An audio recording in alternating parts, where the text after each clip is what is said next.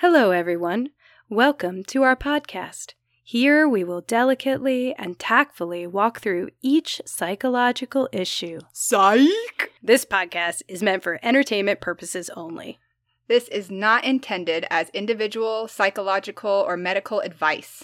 Please proceed at your own risk and always defer to your individual medical or mental health care team. Basically, don't make it weird, guys. Right. Hello, everyone, and welcome to Shit Your Shrink Thinks.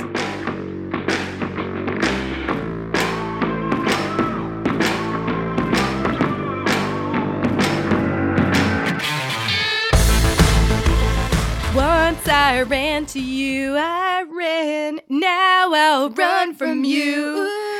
This tainted love you given, I give you all a boy could give you. Take my tears, and that's not nearly oh, tainted love. Oh, tainted love. Whoa. I Don't like touch me, please. I've had enough of the way you tease. yeah, yeah. What's up, everybody? Hey, hey! The energy we're bringing today to the show. Yeah, welcome to Shit Your Shrink Thinks, guys. Hey, yes. And speaking of shit your shrink thinks, as a reminder, we do have an Instagram, shit your shrink thinks, Mm-hmm. a Gmail if you want to email us questions, comments, shit your shrink thinks at gmail.com. And we also have a Patreon, www.patreon.com forward slash shit your shrink thinks. Yeah, check us out. Send us support. Email us. We would love to hear from you. Yeah. We are getting, speaking of that, we have gotten a couple of requests now. So I think there's one in the works eventually, maybe next time, maybe. Uh, maybe two times from now about introversion and extroversion. oh, yeah. So we'd like to thank Tony for that request, and we know that we will be getting to it eventually. We're we haven't forgotten about you, and then we've No. also gotten some other requests for things like burnout. Ooh, I saw some neurodivergent requests in there. Ooh, There was a dig it. lot. Yeah. So we we are seeing them and we are acknowledging them and we will be getting to them. Yeah, we're excited to to hear your ideas. It's helpful. It is it is really helpful. We we're surprised. We kind of thought we would run out of ideas or topics and we've easily got a hundred now, something like that. Yeah. I mean, it's a crazy amount. So It keeps expanding. You keep thinking, well, what should we do? And then one thing spurs off into like three others. Yeah, yeah, yes, exactly. So, as you might recognize, we're still doing songs, and this one at least was related to our episode today. Yeah. So, we will be talking a little bit about types of violence today. But before we do that, we're going to be getting into What's good? what's good. Yeah. Yeah. Do you want to go first? Yes, I do Okay. want to go first. So, I had to um, check this story with somebody else who told it to me to make sure that nobody would find out what it was. Oh, God.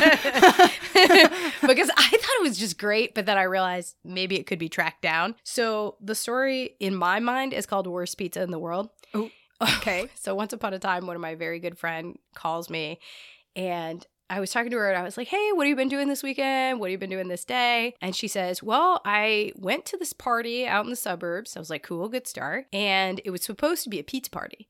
And everybody was supposed to kind of be making something and contributing. Okay. Well, ah, apparently the host kind of just took over the pizza making, which is all good, but made I what I think might be the grossest pizzas in the world. Are you ready? Oh gosh. So the pizza that I think was the grossest was a lemon with like full rinds on the lemon, mm-hmm.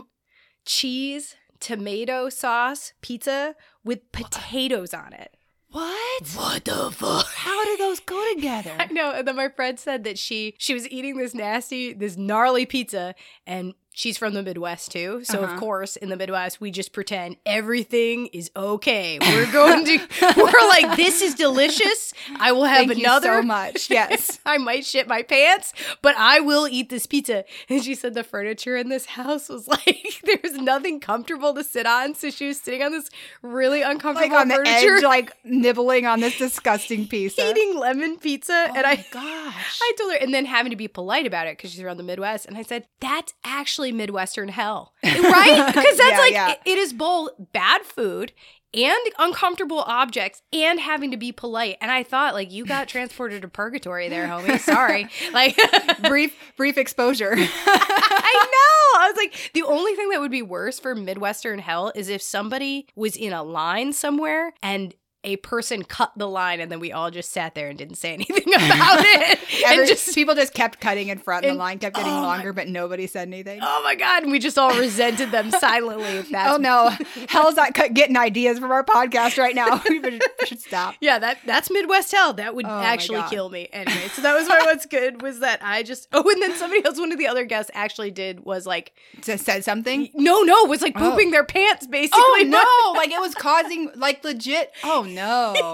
Oh no! Yeah, yeah, yeah. So then everybody just pretended it was okay because that's what you do, I guess. Yeah. One time we got targeted and they put uh, a pizza place from our neighboring community put cinnamon on our ordered pizza. It was like a pepperoni pizza and they put cinnamon on it. What? Fuck with us. Wait, what? You got? Tar- what do you mean you got targeted? I assume It's it was targeted. like a terrorist attack. I, we called in to pick up a pizza and they knew that it was who was picking it up and so when we Oh came my brought, brought it home then it was like oh there is cinnamon on this pepperoni pizza and one time the bastards ate a slice of our pizza when we ordered it too and like tried to move it around and it's like it's clearly missing a slice like bastards Wait, why were you? Tar- why do you think you were targeted?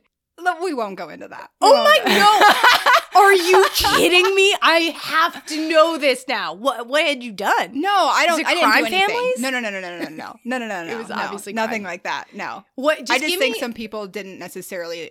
I think they had some bias against our family name and or a few of my siblings. I love this so much. I'm just gonna say you're in the mob. Sure. the, the Midwest mob. It's crazy over there, you guys. You're gonna Uh. get some cinnamon on your pizza. yeah. Well, what's good with you this week? Okay, so my what's good is another one of those aha statements. And I'm sorry, my next one won't be something like this, but it just hit home and I probably found it on stupid TikTok or Pinterest. I don't know, but I loved it. So I wanted to share. Mm-hmm. What if everything you wanted from someone else, you actually wanted from yourself? You want them to tell you that they love you, that they're proud of you. You want them to take you on an adventure, support you, build you up when you're feeling down. When's the last time you did that for yourself? I like that. That's cool, man. Right? That's really cool. I Kind of just- trying to break those codependent tendencies. yeah, yeah. I can appreciate that. I can appreciate that. Take care of yourself. Start loving yourself. Tell yourself the things you want to hear. yeah, yeah, Yeah. Start start right at home. Yeah. Start right at home. I've gotten a lot better at it, but it, it definitely hit me. I was like, ooh, yeah, there's, I, I'm gotta still working. Oh man. Yeah. I I can take myself on an adventure and I can take myself out to eat. Those are things that I am good at. I definitely want to do, work on the like self compassion talk always though. Mhm, Forever. mhm. That's gonna be a forever I agree. That's Portal. a forever thing. Yeah. Keep throwing words of affirmation in there, see what sticks. yeah. Throwing spaghetti at a wall. I get you. How did your homework go this week? So mine was to journal before bed, especially on the days that I went into the office. And I'm a failure. fail, fail, fail. I don't know. I've just been off my game and off motivation, and I had ample time and opportunity to do it, and I didn't. yep. I had the time and I did not. Yeah. I even had the thoughts a few times where I'm like, "You said you wanted to do this," and I was like, "No." so pass. apparently, they're just The motivation wasn't it there. wasn't there. It wasn't That's there. okay. But it's still a, an aspirational goal. I probably I'll try to circle back to eventually. Yeah, I hear you. I What was yours? How'd my go? goal was to create kind of like a sleep routine, Yeah, yeah. and also I failed. And I just don't know what's going on right now. Uh, I but I have a good excuse, and the good excuse is that I got COVID, and so that's a very good excuse. Yeah, so the yeah. only thing I I started to feel like I was having like glue in the back of my throat, which is a really unpleasant feeling, and. My only routine was to mix Robitussin, Sudafed, and like peroxide water together and to just like gargle that. And so, yeah, as you imagine, like Sudafed isn't exactly great for sleeping. It's kind of like meth. right. So it was just, I was sacrificing breathing for sleeping and I went with breathing. that's And fair. That's fair. yeah, it wasn't a party, but maybe next week I will get the homework in. I feel confident. I actually feel confident now. That- I'm now fi- you yeah. finally feeling better. It was a it was a disaster. Everybody, COVID hits Uh, me like it- hard. Yeah, it it is a nasty nasty ride. That's for sure. Even the got me. mild ones are not that great. Yeah.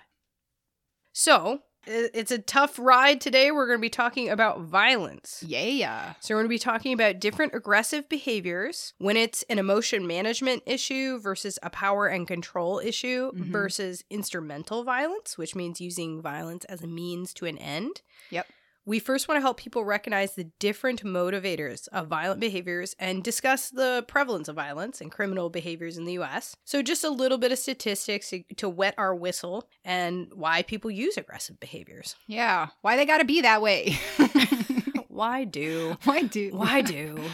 But yeah, people use aggression because at least once it's helped them get what they want. It's helped them achieve their goal or gain control. There's instant gratification. It's often taught and observed. Uh, it's the communication style that they saw be effective, you know, growing up. Mm-hmm.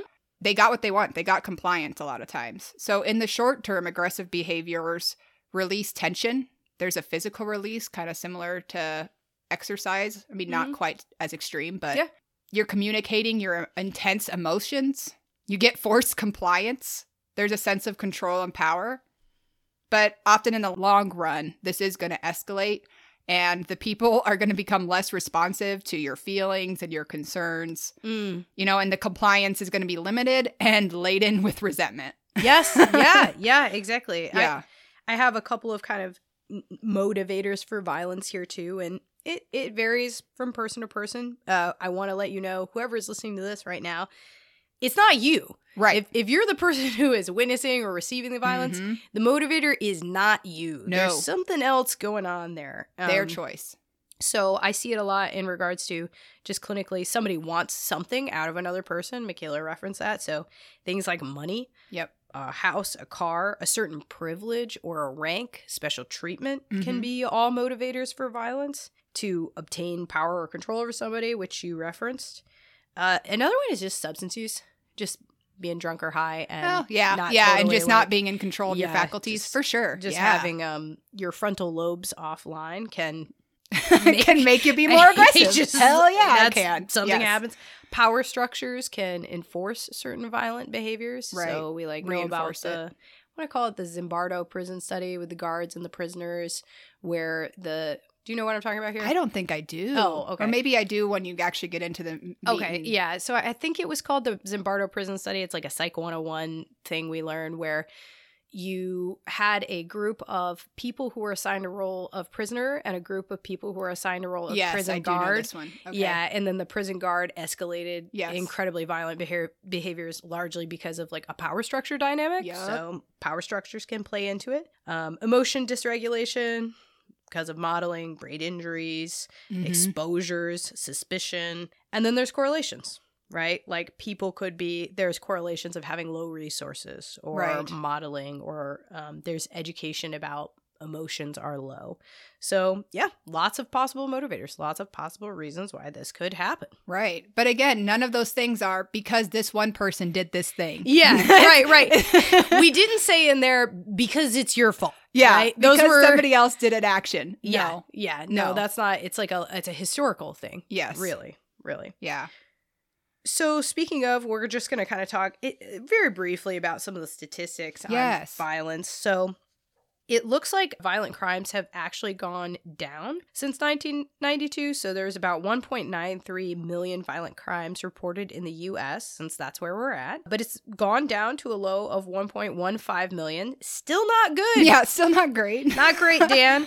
so the FBI would consider violent crimes things like murder, manslaughter, assault, sexual assault, Mhm. aggravated assault. All of these would be within violent crimes. Yep.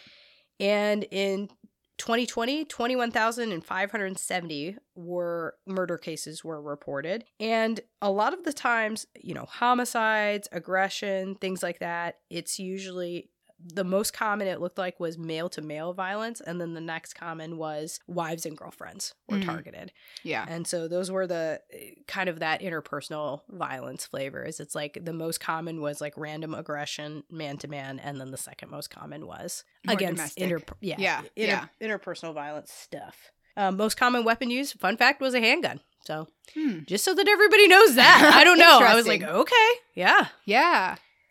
I had one study that showed that 42% of mass shooting cases had at least one red flag incident, often domestic in nature. Oh God, it's always. I mean, always. There's all the domestic violence and crimes always escalate, y'all. Yeah, always. It They- always does. It's like the it's the red herring. It's the canary in the coal mine. If you see it, another bad thing's gonna happen. I don't know what to tell you. Right.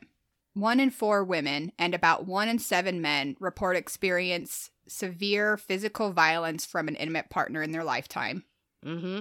On average, nearly 20 people per minute are physically abused by an intimate partner in the US. Right. So most of this, a, a lot of this at least, is occurring within the household. So Right. It's not just this or within like, your neighborhood. I mean, yeah, it- it's it's either the the gang kind of against each other, Mhm. different turf things, Yeah. or it's in the house. yes. Right. Often. Right, right. So if you don't if you're not if you don't belong to a gang, then the most likely scenario is it happens in your home Mm-hmm. or in your neighbor's home. Right. 72% of all murder suicides involve an intimate partner, and 94% of the victims of these murder suicides are female. Yeah, that's a stunning statistic and a really concerning one. Yeah. yeah, really deeply concerning. Yeah. one in five women and one in 71 men, which I bet that stat is low, in the United States report being raped Mm-hmm. in their lifetime. Mm-hmm. About Sexual assault is unfortunately extremely common. Yes. And that still happens within the domestic violence. I mean, you it's can part. yeah. Yes. You can still have the rape uh, within your relationship. Oh yeah. Oh yeah. Marriage, any kind of relationship, there can be sexual assault. It's not just somebody gets free rein now that you're in a relationship. No. Consent applies in or out of a relationship. Correct. Everybody. Every time. Yeah. Consent applies. Yeah.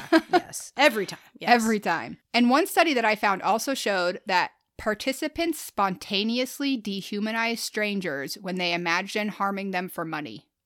Oh, isn't that interesting? Yeah. That reminds me of there's some a long time ago I read some social psych research that said that this is why they put like badges on certain law enforcement, cameras on certain law enforcement cuz the minute that you're able to give a name to something, Mhm. less bad shit is likely to pop off when there's some sort of personal accountability. Right. They also do that with like military service members. Um they'll make sure that people have names. Name tags. Yep. So that, and then they talk about that in certain violence de escalation techniques. Like if you're the recipient, like, my name is Sunny, I work as a psychologist. I Mhm. work, you just start listing facts about yourself. So it's harder to dehumanize you Mm-hmm. because people will, you know, the more anonymity and the more distance from some sort of personal story they get, the easier Right. it is to commit a crime. Yeah, yeah, because it doesn't seem like they're acting against a person. They they kind of turn that off, and it's just an object that Yeah. they're Yeah. again a means to an end. Yeah. Gr- gross, boo. Yeah, gross, boo, gross. This is where my Slytherin stuff falls apart, and I become Gryffindor in a in a New York minute. I'm like, let's not do any of that. boo. yeah, Yeah. yeah, Yeah. Often, when people express themselves aggressively, they claim they have anger management issues. You can see that we're a little skeptical of that. But what does actually an anger management issue or mood regulation issue look like? So, we're just going to talk about those who struggle with anger, how it presents, and and what the kind of the difference there. Right. Yeah, people who struggle with anger issues often use anger to cover up their other emotions. Right. But not necessarily violence, right? Right, not necessarily violence. They're not necessarily physically doing things. They they Mhm. just have they kind of just have a trigger. Yes, right. They're they're a fussy buddy, yep. grumpy old man maybe, who knows? Right. Um, Easily stressed, maybe have some problem solving struggles to like just an everyday like mhm. car breaks down and they're they're hot pissed about it instead Yeah. of thinking about okay, what do I need to do about this? hot you know? pissed. oh, that's awesome. Yeah, right. It's it's normally we've talked about this before, but anger is a secondary emotion, so it's usually Right. related to this person is feeling some sort of shame, guilt, sadness, or fear. Right. Disappointment, embarrassed, Mhm. hurt, Oh, hungry. Oh, the the substance use one is hungry. It's called halt. That's right. Hungry, angry, lonely, or tired is when people are most likely to use substances or honestly pop off with an angry Yeah. reaction. Yeah, have bad emotion regulation. hmm Definitely. Usually, when I see folks with anger management issues, it's it's not for things like uh, violence. They're not hurting somebody. They're not emotionally hurting somebody. It's Right. more stuff like like road rage Right. or fighting with your boss or just Mhm. like kind of popping off in meetings when you shouldn't. Maybe they get fired a lot. They're having like run-ins with neighbors. They're Right. yelling at the neighbor's dog. Like shit like that. it's very non-discriminatory. Like it doesn't matter who they're interacting with. great point. They will escalate. like just happens. Like shit lights on fire. Yes. You know, they know that they could get fired by going off at their boss, but they can't control it. Like Yeah. it's literally just like I I don't know what I'm feeling right now, so I'm gonna be angry. I'm gonna go with We're gonna go to war. yeah, we're gonna go to war. Exactly, exactly. And and so we want to present starting off the difference between like people who use violence, people who use aggression, verbal aggression, right. and then people who just have anger management issues. Those are two very separate things. The anger Yes. management issue, it's gonna present across context. right. It's not going to be like designed to necessarily hurt. It's going to be designed more to protect them. right. And as it's real it's a defense mechanism. Mhm. Right. It's, right. It, listen, it's still not pleasant, everybody. Like right. It's still not okay, and it's Yeah. still it was it's still a pre-programmed choice. Yes, Um. And you can and you have to debug that. Like right. That's yeah. you're have to pre-program. You have to reprogram your ma- brain. Yes. You got to reprogram the stuff. But overall, it does not usually overlap with things that we're talking about, like domestic violence necessarily. Right. It's not the same. Yeah, Um, no, it is not the same. Yeah, it's people who struggle with this type of aggression really just need to work on understanding their anger triggers, understanding uh, how to relax their body, those relaxation techniques, emotion regulation techniques. Take some time to step back from things that upset them and understand their emotions before then trying to actually assertively and calmly express things. Yes. They really have to just learn how to how to use assertive communication and how to kind of calm that body's reaction down. right. Um, but again, we all have relationship conflict, and getting angry and feeling hurt and arguing can happen in relationships.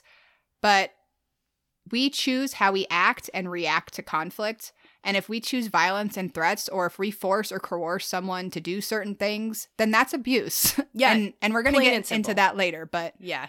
We're not if you're looking for a podcast that's going to be super forgiving on that sort of stance, not not here. look elsewhere. Yeah, like, yeah. It ain't here. Because so again, and then just to just to kind of review or revisit the if you are having anger management stuff, it's like step 1.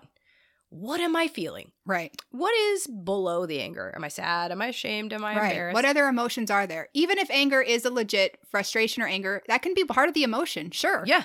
But yeah. what else is there? And There's it- something else attached to it. Oh yeah. And the anger can be justified. Exactly. People with anger management issues often are like, well, I'm right. And it's like, yeah, a lot of times they are. That Right. person did cut you off. Your boss is a jerkwad. Right. That dog does poop in your yard all the time. right. But you can't let the neighbor light the neighbor's Right. yard on fire. Right. Right. Like, this is you still can't do that. So it's like one, label the emotion, make sure you're tracking it. Two, like you said, pick the triggers, find the triggers. Right. Figure out what it is so you can maybe prepare yourself before potentially being exposed. Yep. Three, use down regulation techniques like breathing, meditation, maybe removing yourself from the situation. Yeah, taking an adult timeout. That's what we call it. Adult timeout. counting to 10 sometimes i will say like I will talk to myself I Oh, will- yeah. like when i have an i because i have a pretty fiery i'm a fiery kind of personality and so when something is happening to me my move is i'll be like oh sweet pagan jesus i'll take like three breaths i'll look at the sky yeah, yeah. like- I have to step away and do some breaths, and I have to remind myself that popping off is not going to be effective. yep Like I'll- I have to keep reminding myself what's going to be effective for you right now. Yes. that sure as fuck isn't. So step back. Yep, Step back. Yep. and then you can call your anger translator. I have a couple friends who I refer to as my anger translators, and I'm like sputtering, like ah, blah blah blah blah. This and thing like, happened. "This is why you're upset," and you're like, "Oh." yes. So these are all skills for this is like the less dark end of the spectrum. Right. And you can probably, as the listener, I, I think we all know somebody like this. And sometimes even like when I when I experience this as a clinician, these people don't rattle my chain the same way. Right. No, So- no, because it's not intentional. They realize that mm. like it has bad consequences. Like Yeah. they have bad relationships and they lose jobs and they're Yeah. really struggling and they don't they just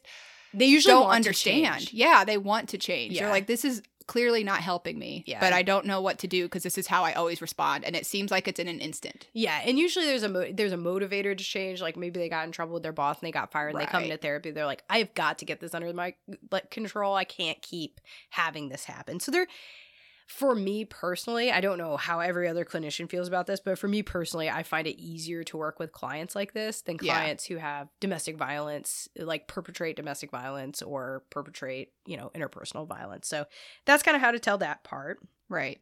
So, what then is instrumental violence and aggression? How is that different than just anger, what we described above, just a little anger? Why is it important to know the difference between these two things? So, instrumental violence is goal oriented aggression or violence in which someone is trying to use it to achieve a goal of some kind. So, this is not an overwhelming emotional response. This is a very calculated choice to use aggression or violence to take, get, do whatever they want. This in, can Gross. You're right. Yeah. Sorry, it makes me so annoyed. I, I'm like the person having an anger management issue over this. I just, uh, I've been working on the other side of that particular table for so long with people who have been survivors of this that it just is like, boy, yeah. And I've been working deep in this level Yeah. for so long that it's just like, doesn't even. okay. Well, yeah, maybe we should give the audience a little bit of a background on that actually, because I think it will contextualize some of our responses. So, me personally, I've worked in a lot of trauma recovery centers and mm-hmm. like interpersonal violence and domestic violence, like recovery centers. Right. So I see kind of like the survivor end of the spectrum or the sexual assault end of the spectrum. I have anyway in the past. It's not always been my job. It's just been what I've uh, had what you often have worked to. with. Yeah. And so I have this like knee jerk reaction of like boo. it's it's not a good it's not a helpful clinical it's a fine personal reaction to have, but if you are a clinician, that means like you need to not work in certain other types of environments. Right. Because you need to be aware of like what stuff will set you off. Yeah, exactly. Yeah, Like, yeah. Because you have to be able to approach them in a way that to Is- get them to change. And if Yeah. you are completely like, "I hate you, you should die," Yeah, yeah, it's, not, gonna going to work very well. it's not going to work. And so, but you have a very different kind of background. right? Yeah, I worked in the prison for several years, and I've worked with a lot of violent offenders, even outside of the prison. Like I'm still running domestic violence programming. Mhm. Um, so I've been working with violent offenders for most of my life, like Yeah. most of my adult professional life. And I was even when I was in the prison, I was even on the clinical violent offender review team, Mm-hmm. which was about seven people in my state who reviewed all of the violent offenders coming into the prison system. Mm-hmm. We would figure out what kind of treatment they needed. Maybe sometimes they needed both. And then, Mhm. like, when they're in treatment, we would kind of assess how the progress was going and whether or not they were successfully completed. Right, right. So you've really got the yin and the yang. Yeah. here. this is this is like a full wraparound sort of approach. So I would say that we know this fairly well, and it's important to just note, like Michaela was saying, that instrumental violence it's designed to get something. I, for me personally, my personal experience has been the impulsive anger is a lot easier to treat Yeah. and a lot uh because there's less motivation behind like keeping that behavior what you know the the impulsive anger is it doesn't get you it doesn't anything. get you what you want Yeah. whereas this is very calculated uh anger and violence and weapons and hurting people they're using it as a tool so it has gotten them what they wanted they they pull it out when they want it and they put tuck it away when they don't want it and so it's harder to convince them to want to change yeah, for sure Yeah. So and this is like armed robbery burglary shoplifting gang involvement Mhm. those kinds of things are what instrumental violence is domestic violence a lot of times can Sometimes. can I- involve that. it can involve that. A lot of times, if they use these kind, if they're in armed robbery or burglary, there is domestic violence too. Like Yep. It's pretty rare that somebody just really struggles with this and doesn't also have Yes. the domestic violence Yes. issue somewhere in High their life. But Yeah. there are a few stragglers out there. There are yeah, yeah, yeah. yeah, usually I think the takeaway message is that it's both. Like 99% of the time, well, I I do see people who are just plain impulsive anger, which is just the hot anger and they Mhm. can't turn it off and it's hard to cool down and it's not premeditated. But I would say when I see like victims advocacy stuff or survivor survivor advocacy stuff, most of the time the person who is perpetrating it has both the hot anger of impulsive aggression as well as the instrumental aggression and that some of it is like is out of the person who is doing its control but a lot of it is within their control Right. Honestly, I I think that that's actually a lower correlation than you would expect, because there there are the people who have the anger management struggles and the instrumental and yeah yeah and the domestic violence. But honestly, if they have the instrumental and they have the domestic, they on percentage wise, I would maybe only say like half actually also have the anger issue, because the other half really have that on a lock because it's it's It's it's a big strategy for them. Like this is they Oh, have they have perfected their yeah, anger. I, yeah, I think we're saying the same thing. Yeah. Like, like basically, you're saying when you see instrumental violence in the world, which is like robbery and gang violence, that's more what you're going to see with the robbery and gang violence is instrumental. When you see domestic violence, you are saying dot dot dot. What are you saying there? Which I'm kind of anger saying- is that? I'm saying that that's more the instrumental.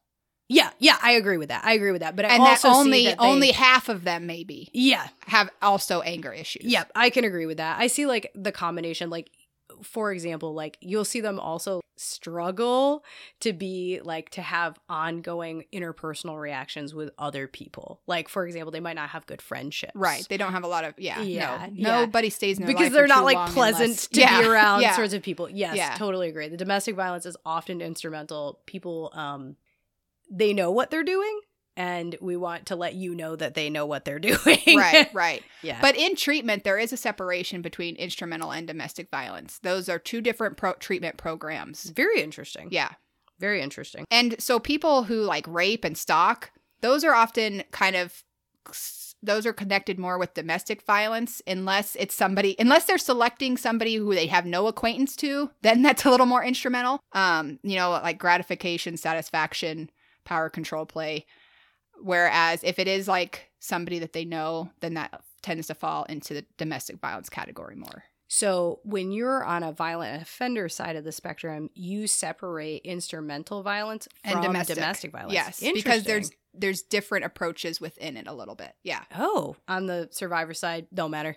Yeah. Oh, yeah. No, Yeah, no, no. like, it doesn't- doesn't, matter. like Either way, they're like those two on the survivor side. It was controlled and intentional. Yeah, right. Very interesting. So okay, wait. So what is the difference then between? I'm probably going off script. So if there's domestic and then Mhm. there's interpersonal, how would you um, decide the difference between those two things on a treatment end of the spectrum? So what we did on like the committee, we would look at their criminal history record. We would read into some of the different like reports and kind of see how they were behaving. of And uh, if again, if it was really mostly like armed robbery, like if they didn't have much for domestic violence charges, like if almost all their charges were stealing money kind of stuff or gang stuff, and there wasn't actually anything interpersonal reported, then they would get So it would just be only interpersonal. So it's funny Mhm. because when on the survivor end of the spectrum, you see instrumental violence as like it's not separate from like tr- it sounds like treating the people who use it you separate it out but in survivorship stuff it Right. doesn't actually there's no difference so There's we no- just say that instrumental violence is like you um would like intimidate or threaten somebody to get the person to stay in the home and cook you dinner right. right? So that would still be considered instrumental Right. violence. But for a For treatment, treatment- program, that's domestic violence. Right. Because see, this instrumental violence in treatment is like this is a lifestyle. Like this is not this is not just me trying to get what I want in this little home. This is my lifestyle and this is how I survive. This is how I live. This is my It's global. this is yeah, this is like global. I use this everywhere for my survival. right. And in on the other end of the spectrum of like trauma treatment, it's like just recognizing for the people who survived it, like, well, it was whatever was done to you is kind of the focus. Obviously, you're not focusing on anything else because why? It's not important. Right. It's just the person's experience. But then the key message is just that the violence was used to get something and not Mhm. that you were something wrong or that you did something wrong, but that it was used to kind of like control or dominate. Right. Which we would use the term instrumental there because it is an instrument of control. Which is I, I had no idea there was that separation. See, that's so cool. Like we'd I would never have had any guesses about the other side of the spectrum. Yeah. So people who engage in this type of behavior do have several violent risk factors that I just wanted to highlight like a few for this instrumental violence. Like Okay. kind of so violent lifestyle is literally one of the ri- main risk factors. Got it. So violence is the way of life. They use it for financial gain, they use it for power and control. They might get excitement from the violence. They use threats, intimidation, brutal violence because it's uh, the way they think that they can achieve what they want. And they, again, they might actually really enjoy the thrill of it. mm-hmm. Um, they often have criminal personality or antisocial personality, be superficially charming, feel little remorse, be manipulative. They often have minimal empathy. They could beat a security guard with a pipe to the point where they almost kill them, or they do legitimately kill them and they don't even see it as a person. Like we said, they dehumanize. Yep. Um, weapon use is often a big risk factor with that. Using a weapon or just even carrying it, feeling like they have to carry it. They use it to coerce others or to harm others. Sometimes they don't actually shoot people, they just beat them with the back. Interesting. Yeah. So, you know, weapons are more than guns to them. Everything is a weapon if you right. Everything can be a weapon, Yeah, anything yeah. can be wielded. Brick killed a guy. Brick killed a guy. Yeah. That was a him with a trident. trident. Yeah. Yeah. Uh, they often have criminal peers, um, so you're really surrounded by other people who are engaging in criminal behaviors and like glorifying those criminal behaviors and making it so that's what's cool is you know to do those things and that has a negative influence on their lives. There's often like a violent cycle, Mm-hmm. so like there's different situations or events that might lead them to use violence. Um, like job loss, rejection, boredom, Mm. and then anger. Sure. Sure. And then cognitive distortions are obviously a, a big factor in this um, because they have really rigid, distorted points of view about their offenses, about the world. They justify, rationalize, blame, and minimize, and have a lot of entitlement. Mm-hmm. Um, so there's a lot of other risk factors uh, for someone's like recidivism related to these kinds of violence, but these are ones that are really easy to observe. So if you have a, somebody in your life that has, you're like, oh, this sounds familiar. Hmm. Recidivism is they're going to do it again. Right. They're gonna, yeah, they're gonna get charged with another Mm-hmm. type of crime. Right. So just to make sure we're all on the same page here, just to kind of there's your regular anger management issues, Right. less of a whatever. There is your instrumental violence, which is this is my lifestyle and I use this violence to get things Right. and it's robbery Means to an end. or whatever Yep. or homicide, whatever it is. And then moving into the next one, which would be the domestic violence and the inter- intimate partner violence. So Right. that's different than the anger and anger control and instrumental violence from kind of like a treatment aspect Right. of offenders Right. sorts of standpoint. So domestic violence is violence with a with a cohabitation. So it has to be a close relationship or acquaintance type relationship. The violence could also be, you know, parents, siblings, that falls into domestic violence. Roommates. Roommates, intimate partner violence is more specific to like a sexually intimate relationship, like a partner relationship Mhm. relationship. So that's the only real differentiation there. In- domestic violence is kind of more Yeah. encompassing and covers a lot more whereas if you Yep. use the word intimate partner, it's more specific to that. Yeah. So you could say domestic violence and still catch all of it. yes. And then Right. IPV is just under that if you're meaning specifically a partnership. Right. But yeah, many people believe violence is caused by anger, stress, poor communication skills, problems with drug or alcohol, or a loss of control. And although some of these factors, like we've said, could contribute to the problem, like pouring gas on the fire, uh, they're not the reason for violence. Violence is always a choice, and even if it happens in a split second, they and they say they don't have time to think. It just means that it's been that rehearsed. You know, think about when you cross the street before we cross the street, we tend to look automatically to our left because traffic comes to the left in America. right, right, and so we don't even think about it. We just look left, right, left, cross the street. right. And you you don't think that's a split 2nd but you were Mhm. trained that. You were Mhm. rehearsed that. Mm-hmm. And, And- you can choose And to you can unrehearse choose it. to Mhm. unrehearse it and do Mhm. something different. Yeah. So violence is not about losing control, but rather about that person trying to gain control over another person or situation. mm-hmm. And domestic violence occurs when that someone decides to use physical, sexual, emotional, or like spiritual abuse to get their way or make someone do something or stop them from doing something or punish them. Right, right. It is it is very much a control issue though. It's very much a using like isolation to make sure that you can control how much somebody's time is spent with you, using spiritual abuse to make sure that you're the main focus of their life, using Mhm. financial abuse to make sure that that person cannot leave. Yeah. I think a lot of people mistake that domestic violence and interpersonal violence. I think what I hear a lot is like he didn't have control over it, or he didn't, he just flipped out, or he has PTSD, or she has Mm-hmm. some sort of anger issue, or she just doesn't understand whatever it is. right. Um, but there's actually some good research coming out that shows that a lot of this is less impulsive than people think it is. It's Mhm. way more manipulative than people think it is. It is a means to an end. And just because it's a habit doesn't mean it's out of somebody's control, right. right? Like that would be like me saying, well, I eat Oreos every day after, you know, I watch Real Housewives and but that's totally out of my control. I can't stop eating Oreos. Like I'm just I'm right. just That's nuts, what I do. That's just right? how this is. That's just how this is. I just can't control that. And it's like you can't control that. That's a Right. choice. You pull out the package. You think about the Oreos. Just because it's a habit doesn't mean it's a it's something that can't be um, undone. But I I see that a lot on the other end of the spectrum is people kind of mix up the impulsive anger right. and think that well it's just you know a mental health issue Right. And just because they has. snap off fast doesn't mean that it is an anger issue. That's that might be how they controlled and planned it. that's know, a really good point A, a good example kind of of a difference between power and control instead of emotion regulation. So let's say husband comes home and he starts yelling at his wife for not having supper ready and he's screaming and he's slamming things around and the phone starts ringing. So he answers the phone and Mhm. he's able to calmly communicate with the person on the other line. You know, it's the school saying that their child failed on something or whatever. And so while he's talking on the phone, he's very calm, cool, collected. Okay, yeah, yeah, yeah. Once the phone is hung up, he turns back to his wife and starts yelling again for how she failed with the school stuff. You know, Yes. so, so clearly he's trying to use his aggressive behavior mm-hmm. to exert control. And and you'll see that these guys can turn it off so fast. yeah yeah Oh, There's a really, really, really, really, really great book about this called Why Does He Do That? This is about interpersonal violence between heterosexual couples, women and men. Um, Why Does He Do That? Inside the Mind of Angry and Controlling Men by Lundy Bancroft, L U N D Y Bancroft.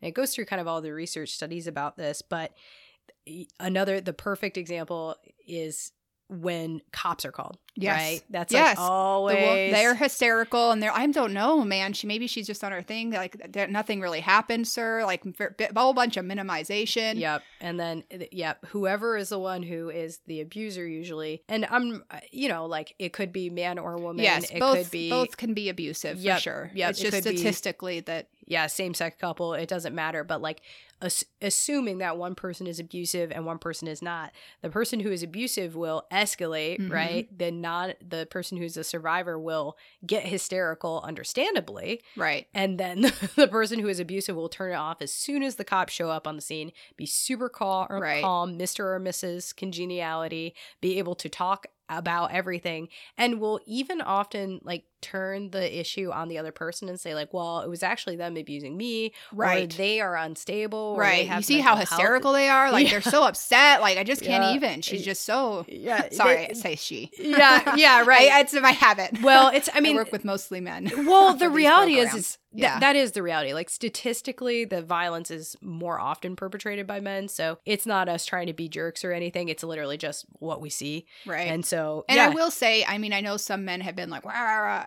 about this factor where we tend to use male terminology, but in a lot of violence, when women are perpetrating on the man, a- Oh, it's a, a lot of times yeah. it's a different motivator. It's more of a I've reached my snapping point, yeah and also it's a country song basically is, and it's like also- goodbye earl Yeah, it is, it's exactly, like a whole other thing yeah And also for for women, I mean, they are often living in a constant fear of their life. I mean, Mhm. his the physical body, I mean, Mhm. is just can do a lot more damage than Yeah. a female physical body can Yeah. on the man. So the Yeah. the the threat of violence in that relationship, you know, they're worried that they're going to feel embarrassed. That's Mhm. generally what they feel like. Well, she might embarrass me in front of these people, or she might hurt my feelings in this. Whereas the women are afraid of their life. They're, they're I might die. yeah Like like so, there's a little bit of a difference there. Yeah. And they've Um, actually shown some good predictive ability for women who who they think I'm going to die or this person is going to seriously harm me. Mhm. The women's thinking pattern about that is actually quite predictive Right. of what the reality is. Yeah, So yeah.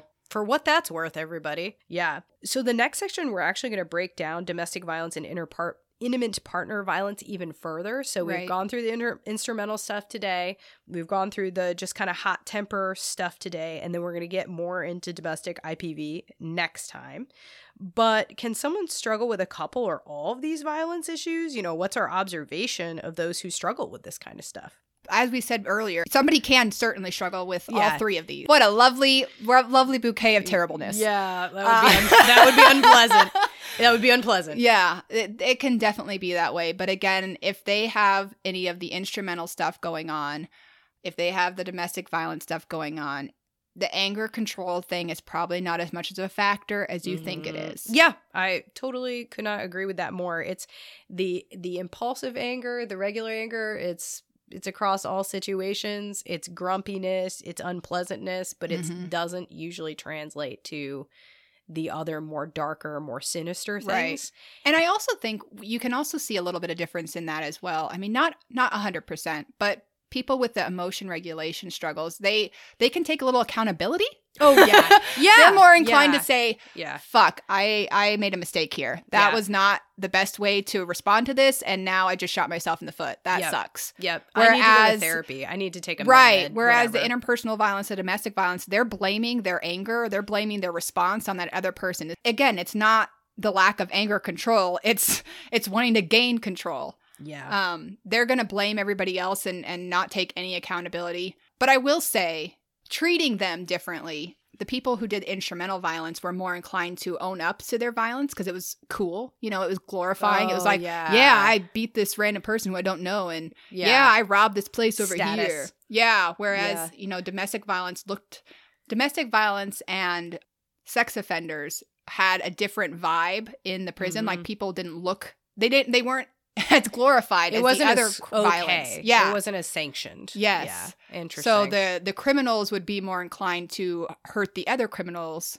if they knew that they had been a sex offender and or right. domestic violence. Right. So there Because you shouldn't hurt children or, or women or Yeah. you know Very interesting. Yeah, so like pe- so those people were less inclined to actually admit their shit, whereas the Mhm. instrumental guys were more like, "Hell yeah, I did this." yeah, yeah, yeah. There was more accountability, but not for a good reason. Yeah, not for a good reason, Yeah. but you could at least get them to admit it Yeah. instead of having to play the tap, you know, the little tappy tap game where it's like, okay, well, even though you didn't admit it, clearly something bad went wrong, so let's try to fix some things. yeah, yeah.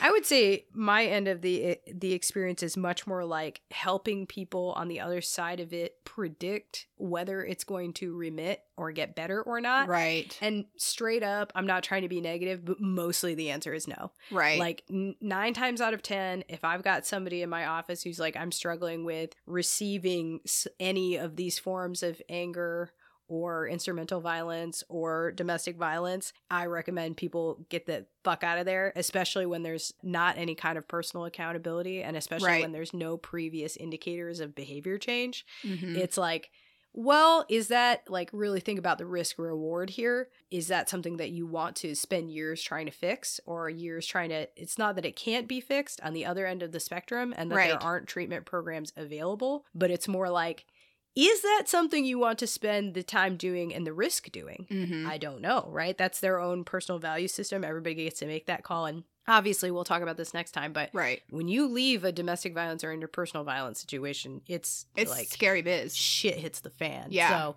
you have to be really careful. Mhm. But, you know, it's just, it's very different, like the perspectives of like, I'm treating this and I have to throw everything at it. And I would imagine, like, you probably know there's a high recidivism rate. Yeah. And you're Oh, like, yeah. I'm going to see this person again. Oh, oh yeah. When I did leave the prison system, part of what made me also want there was a lot of reasons. But but Yeah. uh when I first started, our parole board actually they really valued our opinion. nice. That's good. You know, we could say this person did not pass. This person is not safe to return to the community. They are Mhm. going to assuredly leave and hurt somebody and they would Mhm. say, "Okay, this person is, does not get parole." Okay. That would be, that would be nice. By to the some sort time of- I was leaving, it was it like, was more like this person's going to hurt somebody. Eh, we have overcrowding. They're going to go. interesting. And interesting. so, and then they'd come right back. Like within a month, they would have seriously hurt somebody wow, that is on on both sex and violent offenders. I'm I'm Yeah, now. every- t- yeah. t- granted, they were there's always a bias against the sex offenders, and I Sure. actually kind of felt a little bad for some of them because there are some weird Romeo Juliet things where sometimes you know you Sure. get.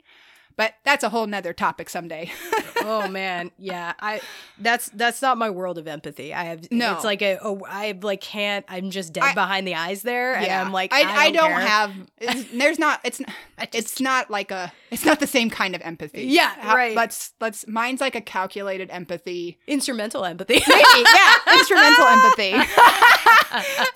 yeah yeah yeah Yeah, it's yeah. it's used as a tool yeah that's that is fascinating it's crazy to think about the different ends of the treatment spectrum that are available to people out there and the different types of violence i mean yeah, there's so many it is. It's a. It's an unfortunately overused uh, thing in our culture. yeah yeah so speaking of uh outside of podcast experiments what are you thinking with this I don't, yeah, right. I honestly didn't. I was like, I was gonna hear what you had because I have no idea what I want to do right now with my I'm- life.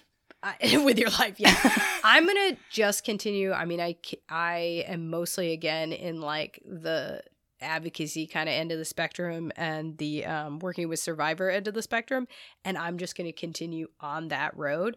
I know that for me personally, like I I really just like my clinical limit is never to be involved in a situation where there's like uh, somebody perpetrating violence and i'm just going to continue to stay out of that like i god bless the people who are able to do that and i just i think a lot of it's about clinically knowing your limits Yeah. um, and clinically understanding that like you can't help somebody if you can't neutrally evaluate them you Yeah. have to like neutrally remain a neutral party and be engaged in and Yeah. try and you have to see try to see it from their perspective which Yeah. is really a twisted fucked up place to put yourself sometimes Yeah, very hello, Like- hello, Clarice. yeah like, very, yeah very it's really creepy. it's yeah. but that's you have to kind of twist yourself that way in order to help them twist it to the other way yeah, you know yes, yes, and and so for me personally, it's just like that continued boundary. I just don't i dig it like. I'm very aware of what I can and can't work with, and even just like I think that always clinically we should be doing that. We, you know, Yeah. like this is not even Yeah. just with this. Like Right. we should always be like this working is a in our blind own spot. wheelhouse Yeah. like I don't have this experience or this is a blind spot for me. So, or this is like a personal touchy point. So I'm going to remove myself from the situation or get more information about it. But for me, I'm just going to stick. I, I know enough. we Gucci. like, I'll stay over here. uh, what? So you could okay take that. so off or- of that i'll just i mean since i'm running domestic violence programming right now i'll just kind of keep keep going i'll keep that as my goal even though it's like a part of my job so I love how you just like. You're like, I am told to do this thing. yeah, just like keep doing it. Keep doing the Lord's work and, out there. and the way that I was able to sometimes get myself, because again, like you said, a lot of these people recidivate, and it was like, okay, but it, maybe one of them won't. Yeah. Like that was kind of it was the starfish thing all over again was how I was able to kind of survive in there. I'm like, if I can get at least one of these people not to hurt another person, yeah, then that's then that's that's you. helping maybe break one cycle, like Yeah. within that family system, even too. Yeah. I mean, Yeah. Hell yeah, man. I Mm. I God love you. I, I'm I'm a lay on the floor type, burn it all to the ground. So eh, you yeah, know, yeah, two- some of it needs to be burned. to the ground. yeah, I'm not gonna two, it. two but, different personalities, but I guess. Yeah. So so, uh, do you have a joke? I do. I have a joke for you. So I don't know why I like this one so much. My therapist told me that a great way to let go of my anger is to write letters to people that I hate and then burn them. I did that and I feel much better, but I'm wondering do I keep the letters? I was like, I'm going to lean into the creeper vibe today. Bum, bum, bum. Yeah, yeah. Oh, what happened to the people? Anyway, do you got one for me today? I do, I do. Okay. Stop looking for the perfect match. Okay. Just use a lighter. Oh. Oh, that was a dad joke. I, I really did like it though. Well, thank you everybody for tuning in today. We really had a great time, and we're hoping that you tune in next week for part two of Yeah. our violence and aggression issue. So, Heck yeah. Check us out. Keep listening. Like, Oh. rate, review. like, rate, and review us. And if you follow us, that helps our numbers, so Yes. it gets us more vil- visibility. So please do follow us. Thank you. Thanks. Bye.